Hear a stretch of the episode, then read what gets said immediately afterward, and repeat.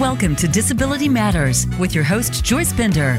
All comments, views, and opinions expressed on the show are solely those of the host, guest, and callers. Now, the host of Disability Matters, here's Joyce Bender. Hi, welcome everyone in the United States and around the world. I have to send a special shout out to Richard Roberts, my dear friend that I love so much, who I first met in South Korea and then went on with him to Japan, and now he's in Brazil. And he is an awesome disability rights leader. So you all know uh, when the and when people go to an embassy and say we're looking for an expert on the employment of people with disabilities, they call the State Department, and then I am frequently asked to go. So I've been to Japan, South Korea, Kazakhstan, Indonesia, Panama. Then I did virtual presentations for Nigeria, Tunisia, Libya, uh, and Austria. And just recently, for my friends coming up on the radio, I just did a presentation virtually for Brazil and get ready for a radio show. It's coming your way. But I, I just want to say, you know, we have like 17 countries with listeners to this show. Uh, and to every one of you, I always say this to that one person in Mongolia. You're making a difference, one person.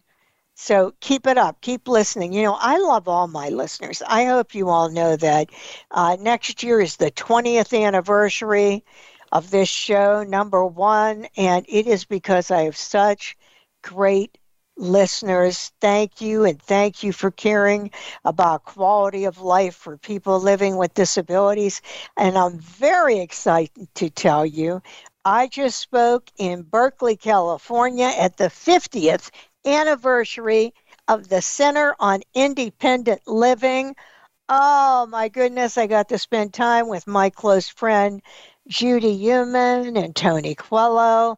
But here was one of my favorite things. While I was there, you see, uh, there was a documentary filmed, and I'm so honored that I was included.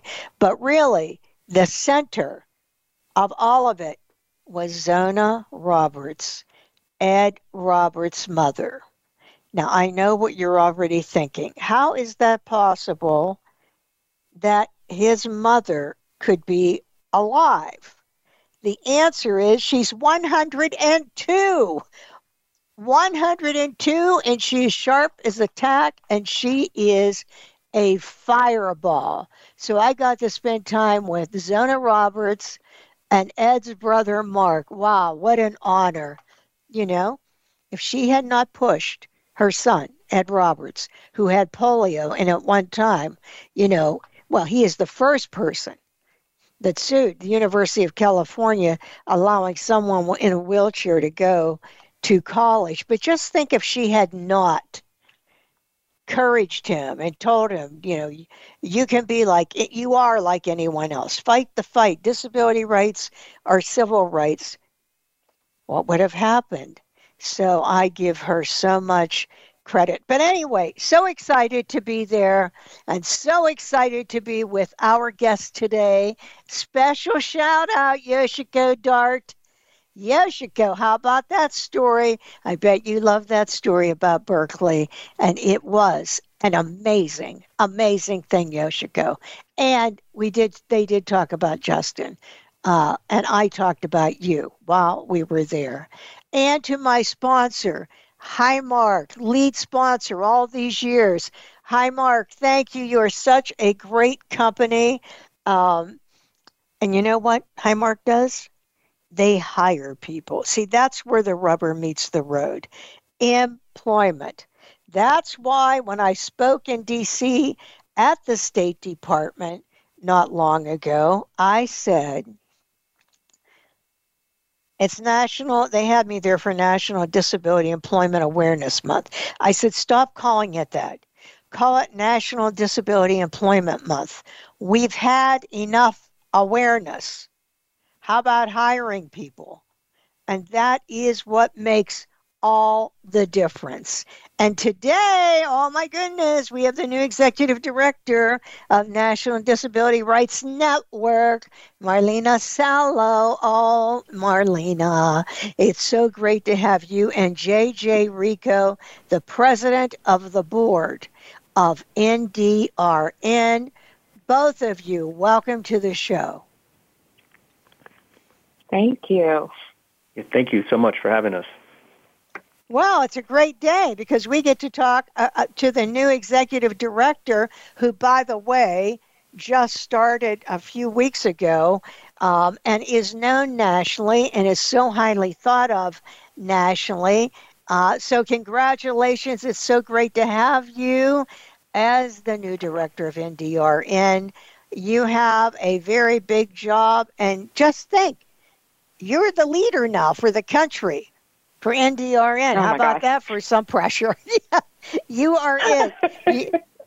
so let's start with your story. I always ask guests to tell their story because not only in the United States, but around the world. I want people to know you and how you got where you are. So maybe you could share with everyone a little bit about you, like where you grew up and then went on to school and law school, and then what made you decide to become a disability rights advocate. Oh, thank you very much for the opportunity to be with everyone today. Um, so, as indicated, my name is Marlene Sallo. I am an, a Cuban exile. I came here to the United States in August of 1966 with my mom and my maternal grandparents. Uh, we settled in Washington Heights, New York. Um, and then when middle school started, we relocated to Union City, New Jersey. Um, for those of us uh, from the New York area, Union City is right outside the Lincoln Tunnel. Um, and I got great education, and I was able to attend uh, NYU as well as Manhattanville College. Um, and believe it or not, my major was psychobiology with an education concentration. Um, I never thought or never at that point in time in my life, I didn't see myself uh, becoming a disability rights advocate. But I did become a special education teacher. And my first uh, job as a special ed teacher was with Miami-Dade County Public Schools in Miami, Florida. Um, and while there, I worked closely with many students who had varied disabilities, um, and I saw that they were being funneled into the juvenile justice and even the child welfare system, um, and their needs were not being met.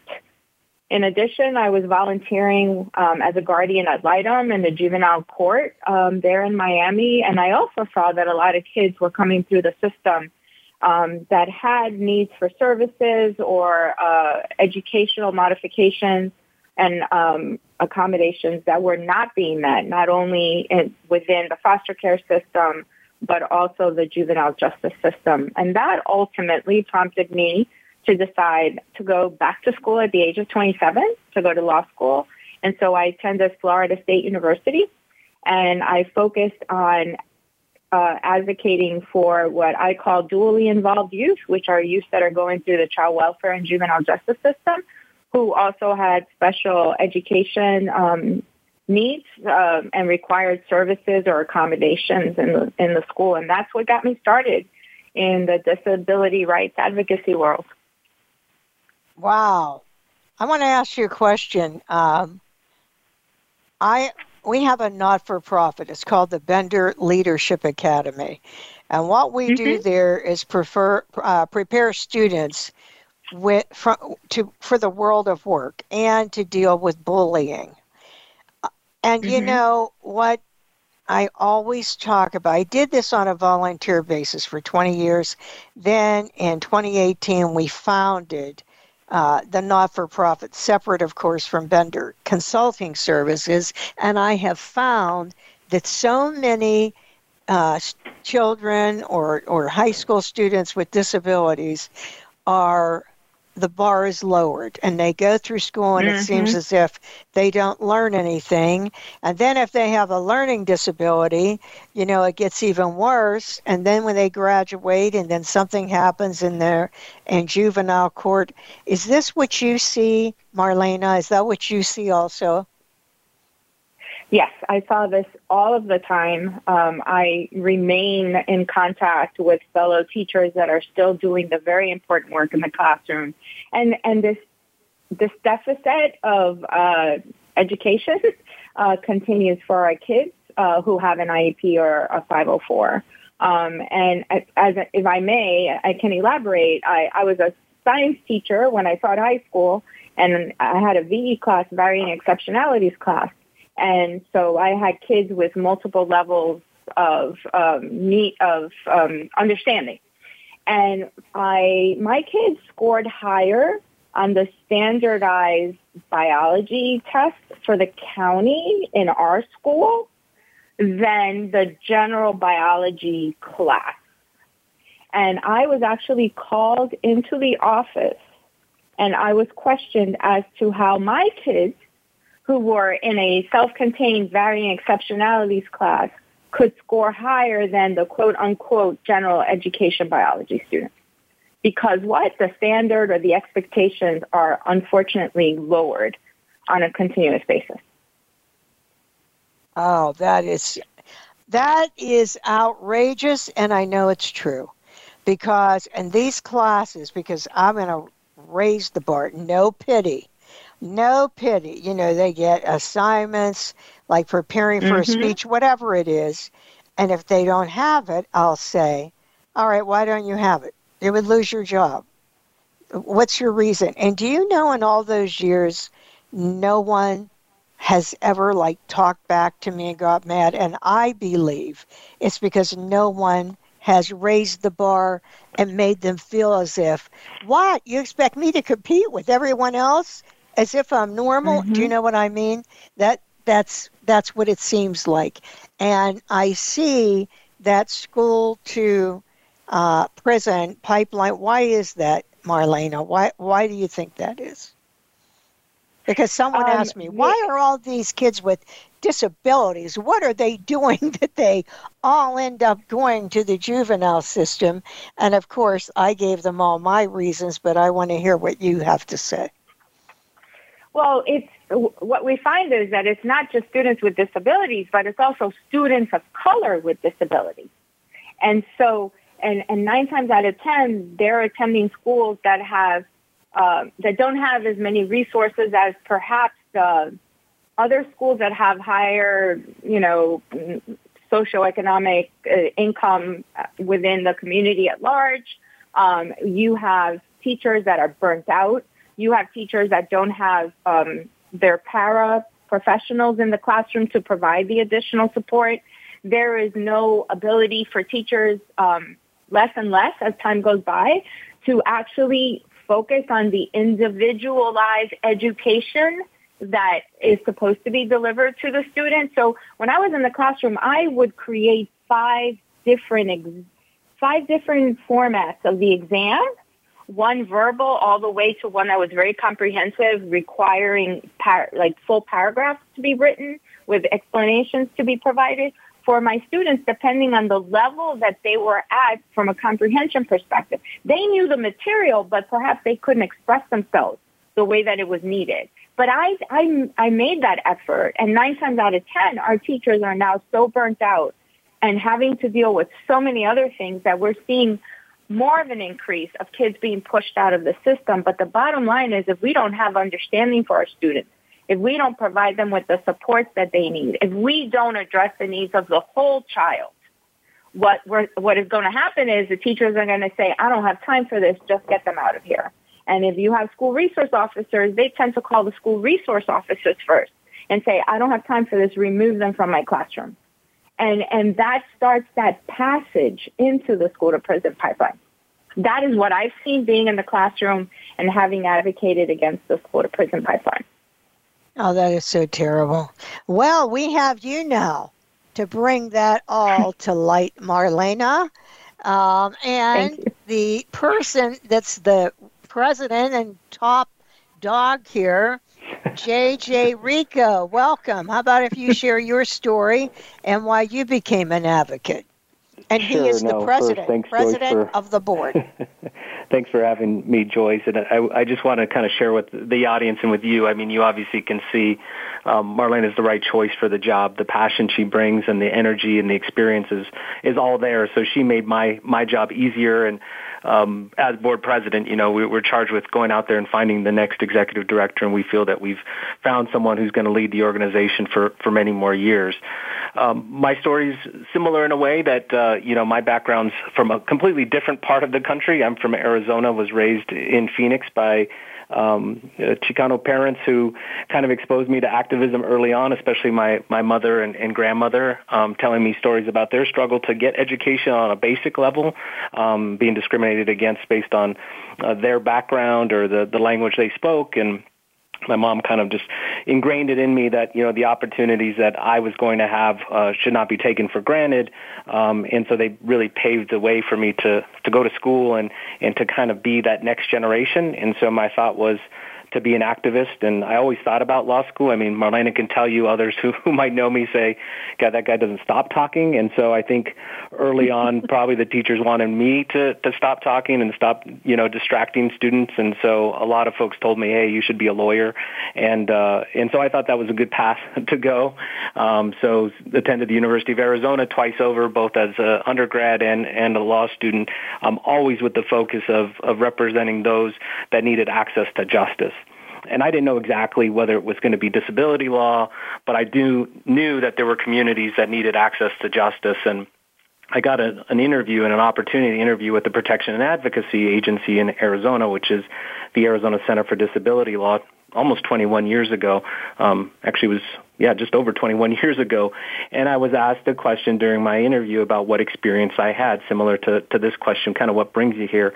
And I and I really hadn't had you know, law school experience, but what I had was family experience and exposure that really showed me that there was a needed advocate, a needed attorney um, to bring that law and to enforce the rights that you know are on the books, the ADA and the Rehab Act. And so I shared the story, and I share with with you and, and your listeners that you know at that time I had a grandfather who had ataxia, who who had lost his ability to to walk and to to speak clearly. Um, so I was clearly an advocate sometimes on access to basic things like hey, going out to to meals, to negotiating a car deal. Although he could do it on his own, uh, he was oftentimes misinterpreted that uh, because the voice wasn't there, that the mind also was gone, but that was not the case. But he had prepared me to negotiate car dealers uh, with car dealers early on. I had a father who was a veteran with a disability.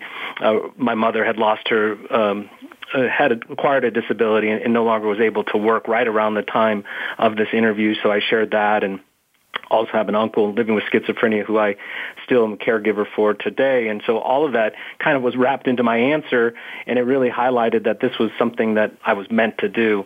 And, I, and I'm really not that person that thinks, oh, all the stars align, but um, that all aligned on that day and, and in that interview. And, and like I said, we're coming up on 21 years, and they haven't get, got rid of me since. And I'm happy because I, I continue to be an advocate um, and have grown from the staff attorney, kind of focusing on employment law, to growing into Title II and Title uh, III ADA access, focusing a lot on captioning, movie theater access, things like that, um, and then ultimately into the CEO position.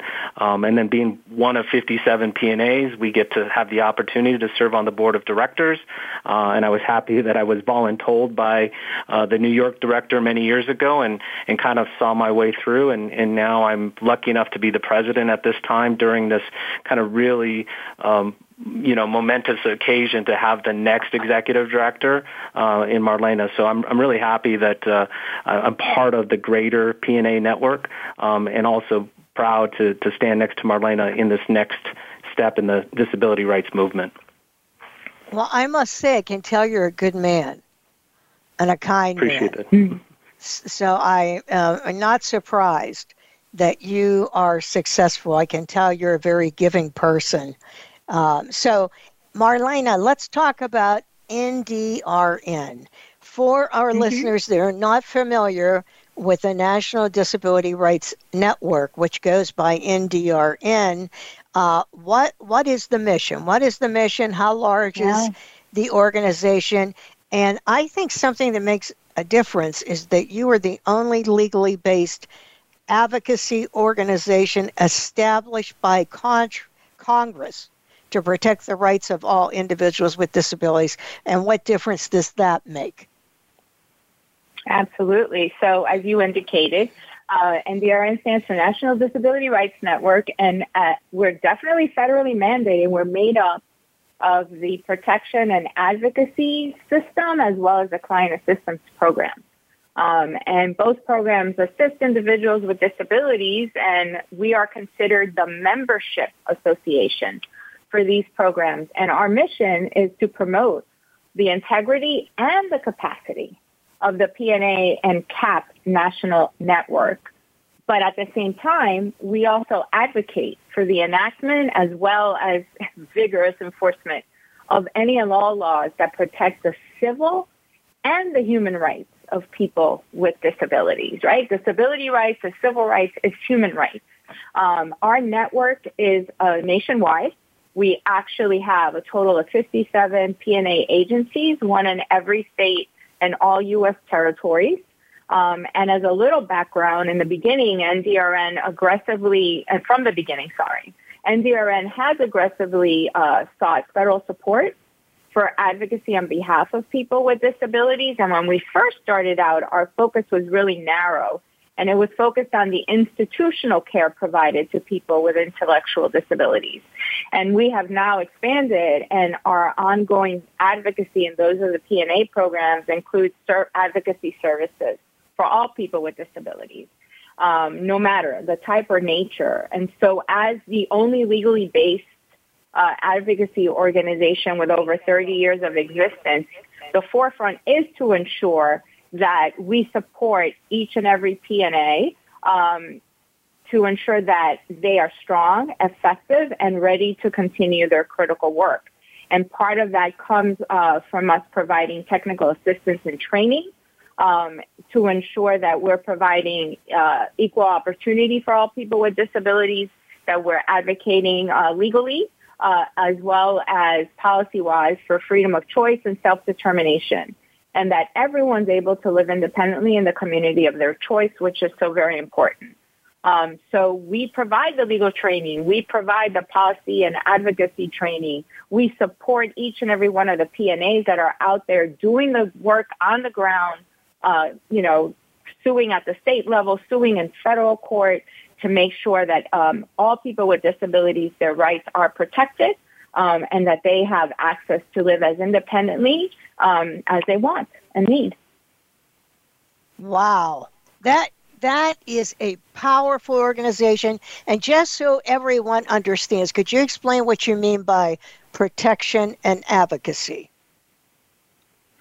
So we all have rights, right? Um, and so we're we're going to fight for you legally to protect your rights your civil and human rights. But at the same time, we're also going to advocate um, through, you know, public policy uh, changes, legislative changes, um, educating our elected officials to understand that these rights exist, to understand that these rights should be uh, enforced, um, and to also understand that perhaps we need to expand some of the protections that exist out there, separate and apart from just enforcing them. Um, and, you know, there's a lot of, of concern um, uh, came to the surface during COVID. It uh, affected our community um, in, a, in a very um, impactful and, and sometimes painful way. Um, and our P&As were at the forefront throughout COVID uh, to ensure that people had access to health care, that if uh, they had a, a personal assistant with them and they needed to be at the hospital, that the personal assistants were allowed to enter the room with them, um, and that uh, they were not alone, and that they had support there as needed. Um, you know, m- access to medical care is front and center, especially due to COVID, and we are protecting the right to have access to that medical care, and we're advocating to ensure that that medical care is being provided. You know, uh, Marlena and JJ, I have an employee who is deaf. And she, like, only two hours ago told me the story that she went, before she went to the doctor, she called to let them know she would need a sign language interpreter. Hmm. So when she got there, they said, What? Oh, we don't have one. And her mother, who is not deaf and who does not understand sign language because Pam grew up oral, had to interpret, try to interpret for her. And in comes the doctor, furious. And afterwards, he called a meeting with Pam and her mother with the staff and severely chastised them. And that's all well and good, but Pam still had to go there without an interpreter. So, you know, it's hard enough for any of us to go to a doctor. It's like you're so focused because you want to hear what he's saying and what or she is saying and what she means when she's going over. I mean, I live with epilepsy, so of course I would want to understand what the epileptologist is saying to me. Now try to do that when you're deaf. I mean, it, that is just horrible. I mean, it, what what do you do in that situation? If, if, if I could, Joyce, then, yeah, no, I'd, I'd be happy to share kind of what Arizona does, but I'm sure it's done throughout the P&As that it's not an uncommon story. So, I mean, unfortunately, obviously, I hear uh, the stories over and over. I was hired to to assist individuals who are deaf and the failure to provide effective communication both in employment and in this setting, Title III. Um, we have a specific grant to deal with that. That's how bad it is, you know, either out here and probably around the country. Um, but P&As are there. And so to Marlena's point, you know, we're a phone call away from advocacy tips, you know, so that clearly, you know, the people know that no, mom's not supposed to interpret uh, in that situation, that effective communication has to be provided.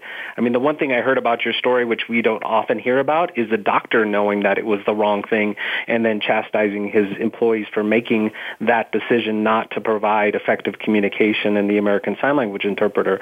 So that that's a little different story, which that is is good that the doctor at least knew that was wrong. But you're a hundred percent right that you know again effective communication in a medical setting is, is crucial. I mean, knowing what's happening and what's about to happen, whether that be a procedure, uh, any of that information needs to be effectively communicated. And and so again, kind of a quick lesson for for the listeners out there, and, and I know Marlena probably knows this, and anybody else who knows disability rights knows this, but the um, ADA, um, Title III of the ADA requires that auxiliary aids and services be provided, and an American Sign Language interpreter is an auxiliary aid. Um, and so someone with a disability who might be deaf and need that should put that request in, and that medical provider should provide that. Uh, if they're unable to provide that, they need to provide an explanation um, and also that accommodations at no cost to the, the person who's needing the interpreter. And family members should never be used, even if, let's say, mom was completely fluent in ASL. Um, family members are not to be used, and that's clear in Department of Justice guidance out there. So just a little lesson out there, but we see that a lot, and, uh, and it's unfortunate, but most definitely P&As handle that on a day-to-day basis. All of our services are free. Um, so yeah, if, if your listeners are curious about, they can go to NDRN's website and find their local P&A um, in their state because they might like, oh, I didn't know there was. There's one in every state and territory, as Marlena said, and it's easy to find, and hope folks use that resource. Well, thank you so much. Uh, and everyone listening, remember, if you're listening, you think, oh, no, I wish my friend or family had heard this on demand, go to Spotify, voiceamerica.com, Apple, benderconsult.com, and you can hear any of the shows and share them, the podcast. Well, speaking of state, protection and advocacy groups. For the past four years, we have had the most phenomenal anchor on the half hour. Um, and we are the only newscast, by the way, that provides weekly news on what is happening in the country that impacts the disability community. And we have a superstar, and her name is Peri Jude Radecic. Welcome to the show.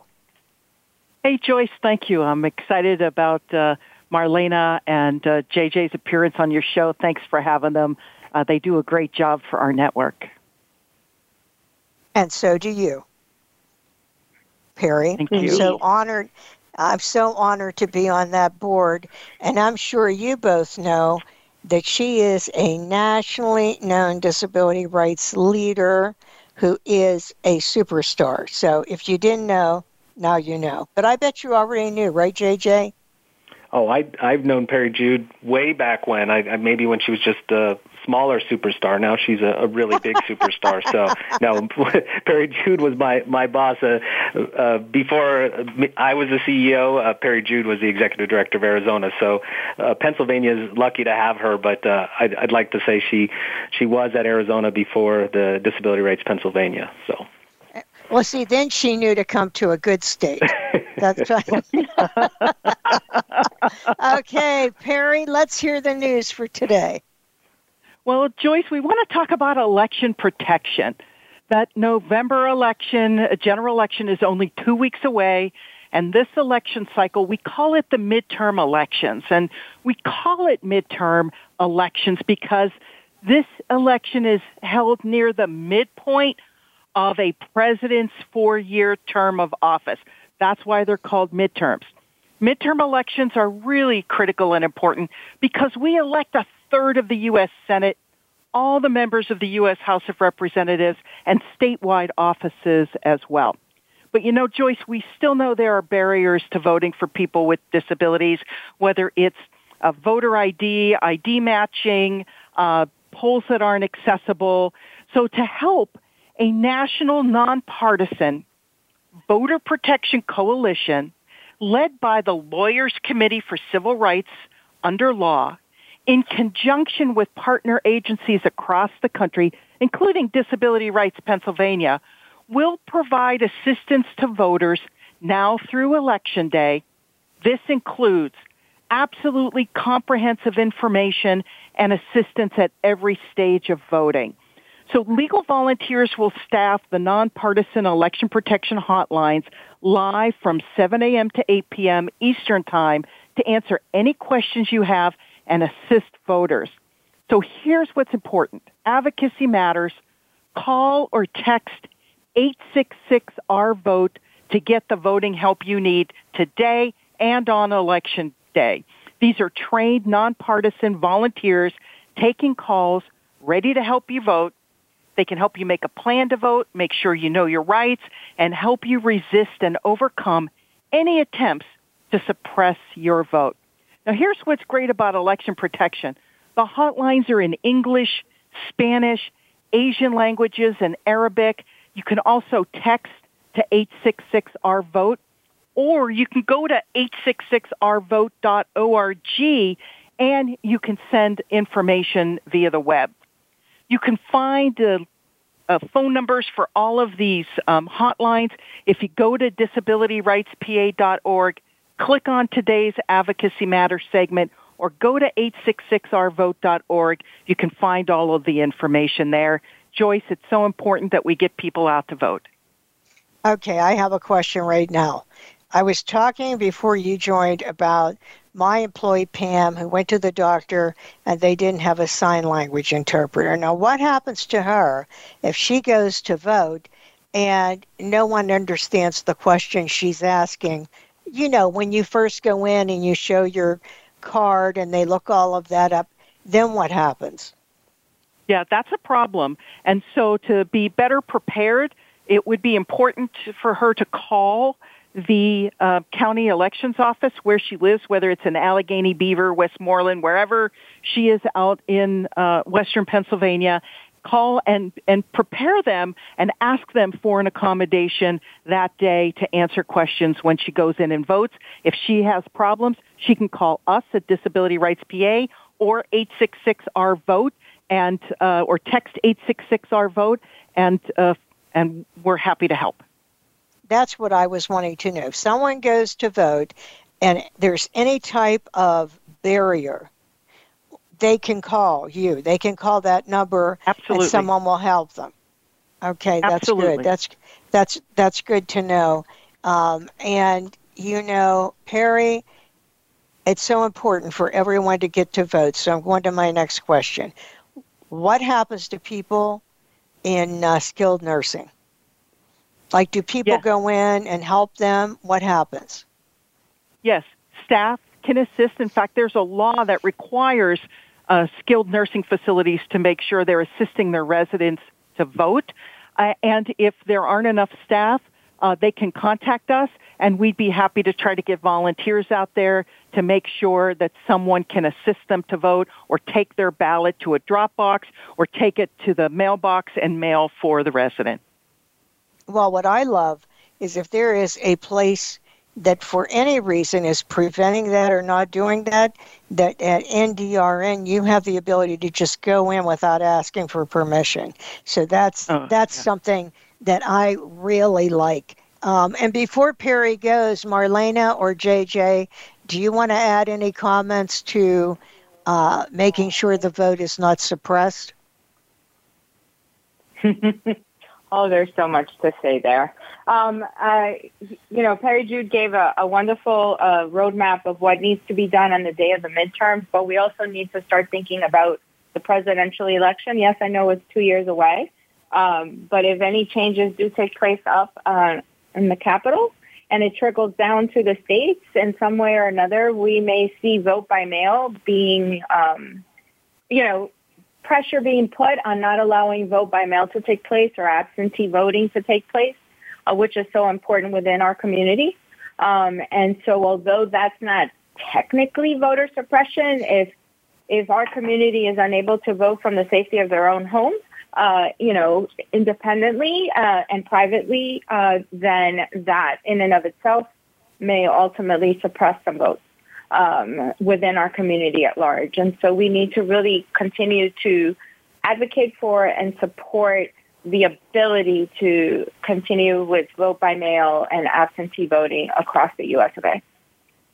Thank you. And thank you, Peri Jude. And that's the website for everyone. It is disabilityrightspa.org. Click on today's Advocacy Matter segment. It's on our homepage, or go to 866ourvote.org. Thanks, Peri. Thank you so Thanks, much. Joyce.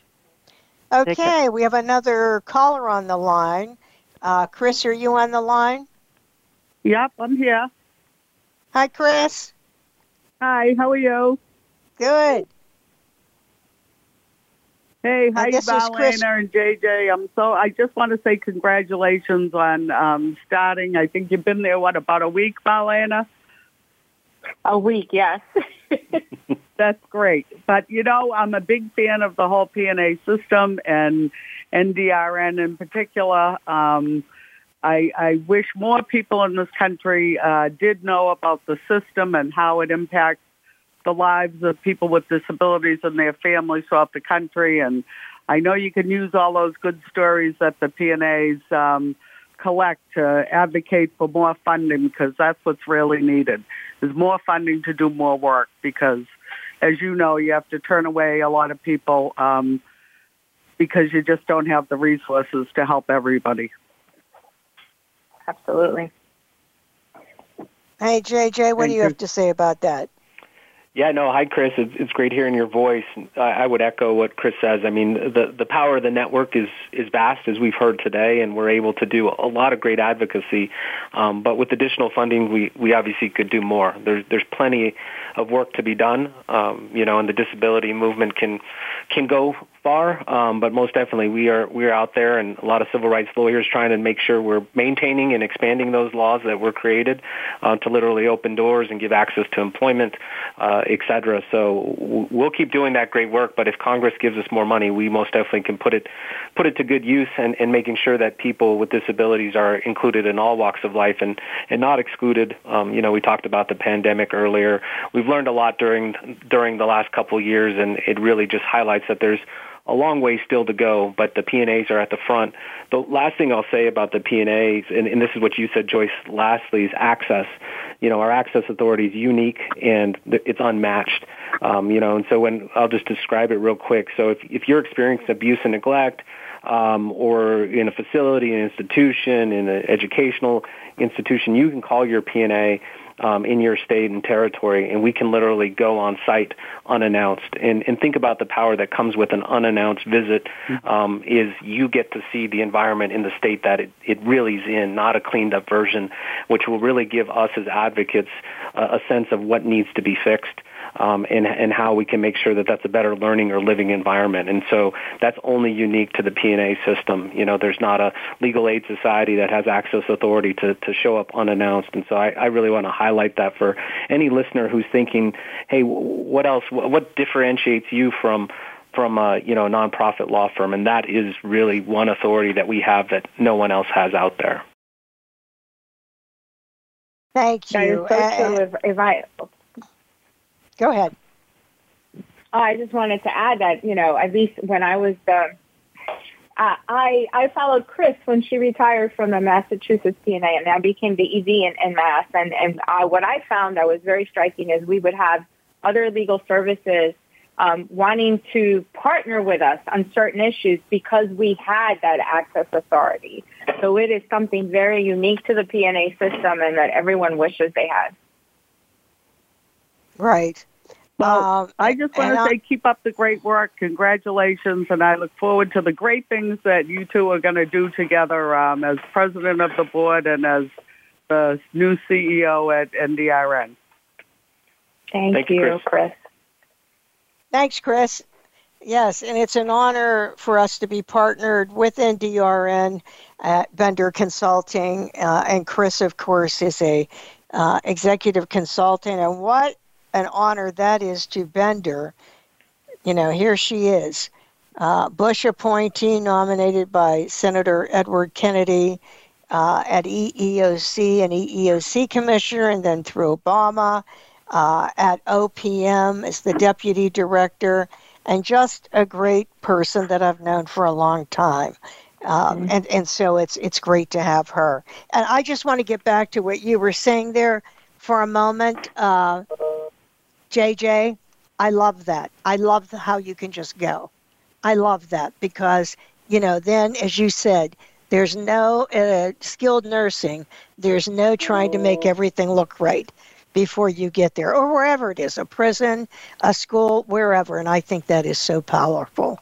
Uh, but I know our listeners would like to know more about NDRN and the history. And it's a shock, but Geraldo Rivera was involved in all of this. And I'm sure many of our listeners are going to say, What? How'd that happen? So why don't you share that history? Marlene, do you want me to, to share or do you want to share? Yes. Yes, so go ahead.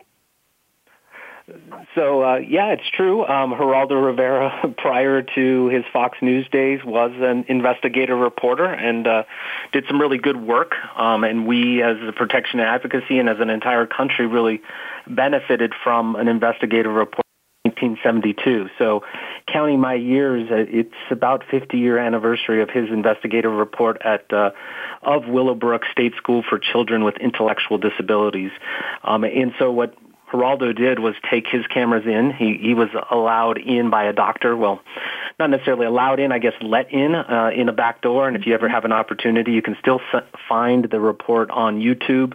Um, you can Google Willowbrook uh, investigative report, and you can see um, Geraldo Rivera looking much younger. Um, he took his cameras into the institution unannounced, as we were talking about, and really saw horrific living conditions for these individuals with uh, intellectual disabilities. I mean, the the scenes from the the report uh, and from his cameras uh, just were were awful. I mean, no one should live in an institution, period. Um, let alone live in an institution in, in in this condition and squalor. And people were were malnourished. People looked, you know, were not clothed.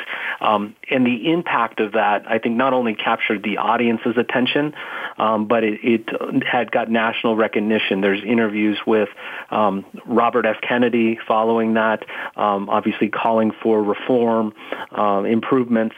Uh, and I think that that report and that work got all the way up to Congress and ultimately led to the passage of protection and advocacy laws. So most of our funding, if, if you look at our websites, you'll see all of our funding streams and they all start protection and advocacy. And the first one, protection and advocacy for individuals with developmental disabilities which allowed us to have this access authority that we spoke about, allowed us to advocate for individuals with varying disabilities. As the years went by, those P&A laws were expanded to, to more than individuals with developmental disabilities.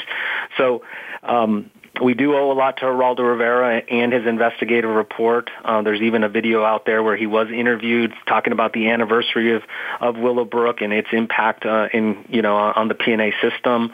Um, but that's a little a little history lesson taking us back to all the way back to 1972. Um, and the one thing that I'd like to announce is Willowbrook did close its doors at the end of 1987. Um, so you know again those are those are things that we like to celebrate because we do want folks living in the community uh, in the place of their choosing, uh, so they can live their fullest life and, and to their their potential. So that's uh, my version of, of the history that I know and that I've been taught and that I've watched. Uh, Marlene um, or Joyce, feel free to add. No, I, I think you've covered it. Go ahead, Joyce. I'm sorry. No, no, I was just going to say, I hope when you hear how terrible it was, that you know if you're in skilled nursing or anywhere sadly one of the few inst- some of the institutions still going if you if you know of anything you've got to call your protection and advocacy because they can really do something and you know if you let these things go oh my god who knows what's going to happen so please mm-hmm. uh, ndrn.org i think if you go there you probably have a list of all the by each state? Is that how it is? Yes, towards Marlene? the bottom. You can. Yes, that is how it is. You can go to the bottom of the screen and you'll see. Uh, you can click to get the list of states of the P&As in every state. Well, I have a, a question. As you both know, I started Bender Consulting Services in 1995 a for profit company to focus on the employment of people with disabilities.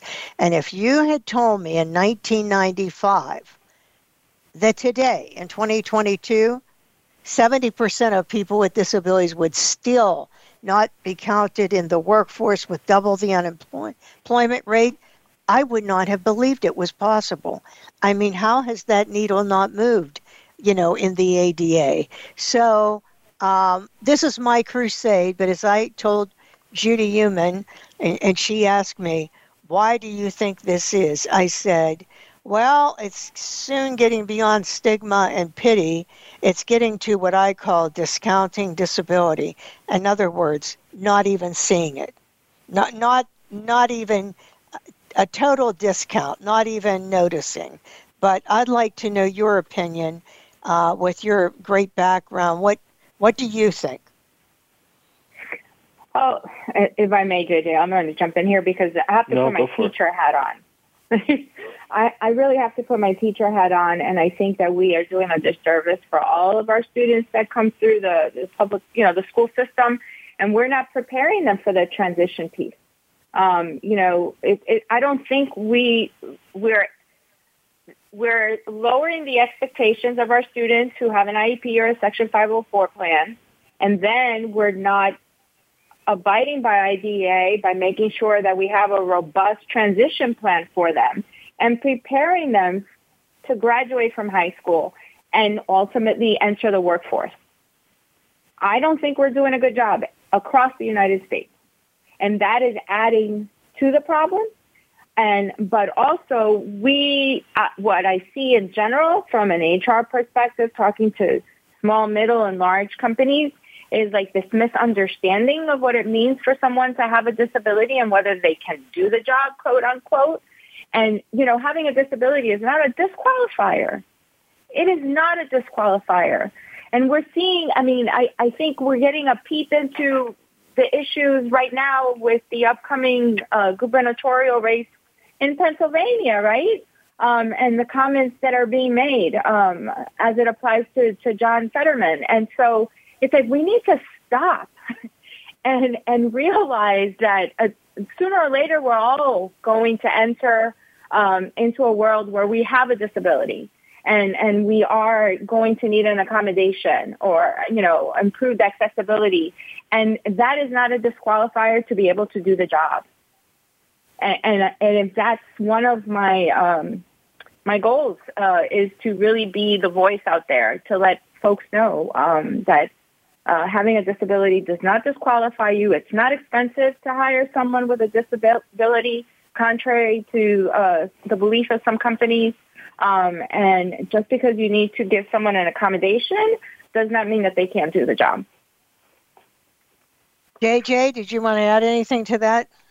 No, I, I would echo everything Marlene said. I think it does. You know, education is the foundation which you know we build upon. And and again, if our education system's failing our our children with disabilities, then that pathway to employment is is a challenge, you know, and often the pathway is to to prison, as we talked about with the school to prison pipeline.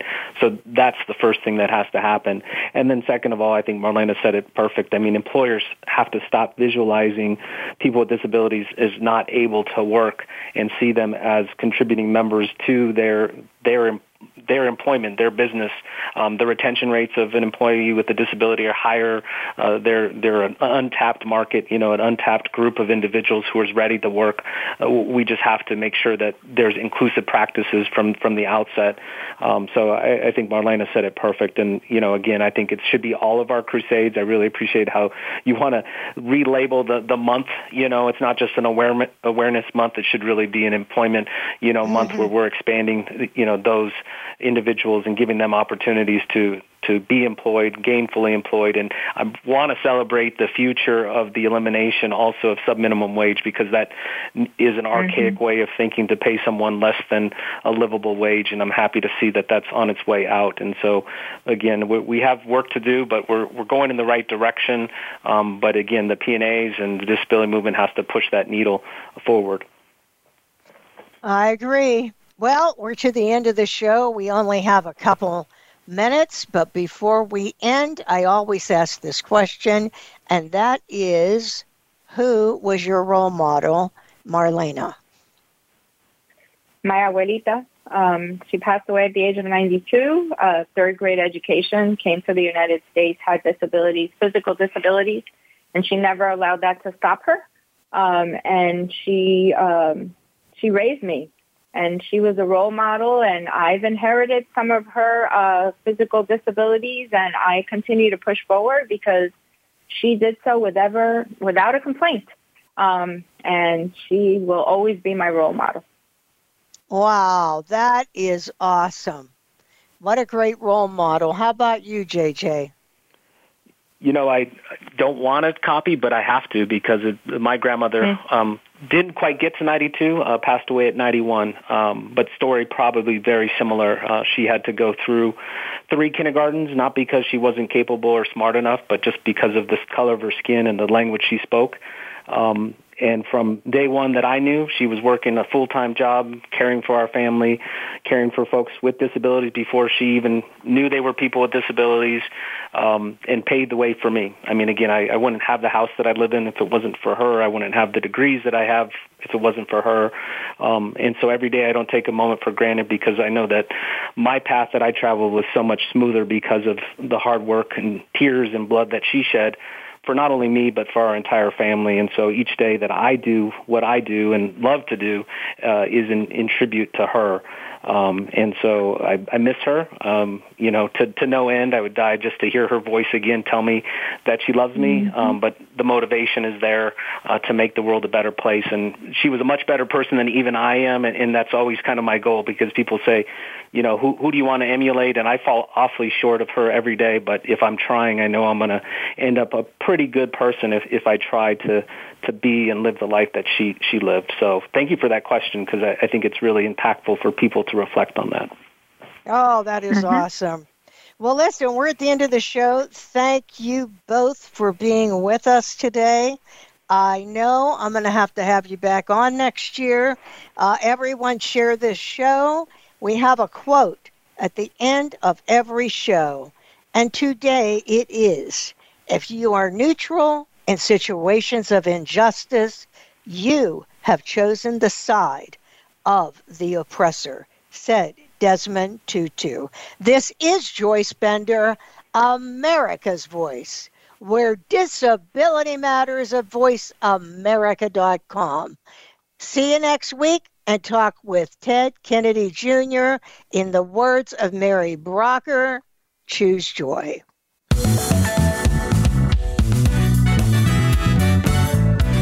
Voice America would like to thank you for tuning in. Please join us next Tuesday at 11 a.m. Pacific Time and 2 p.m. Eastern Time for another installment of Disability Matters, right here on the Voice America Variety Channel. We are the leader in live Internet talk radio. VoiceAmerica.com.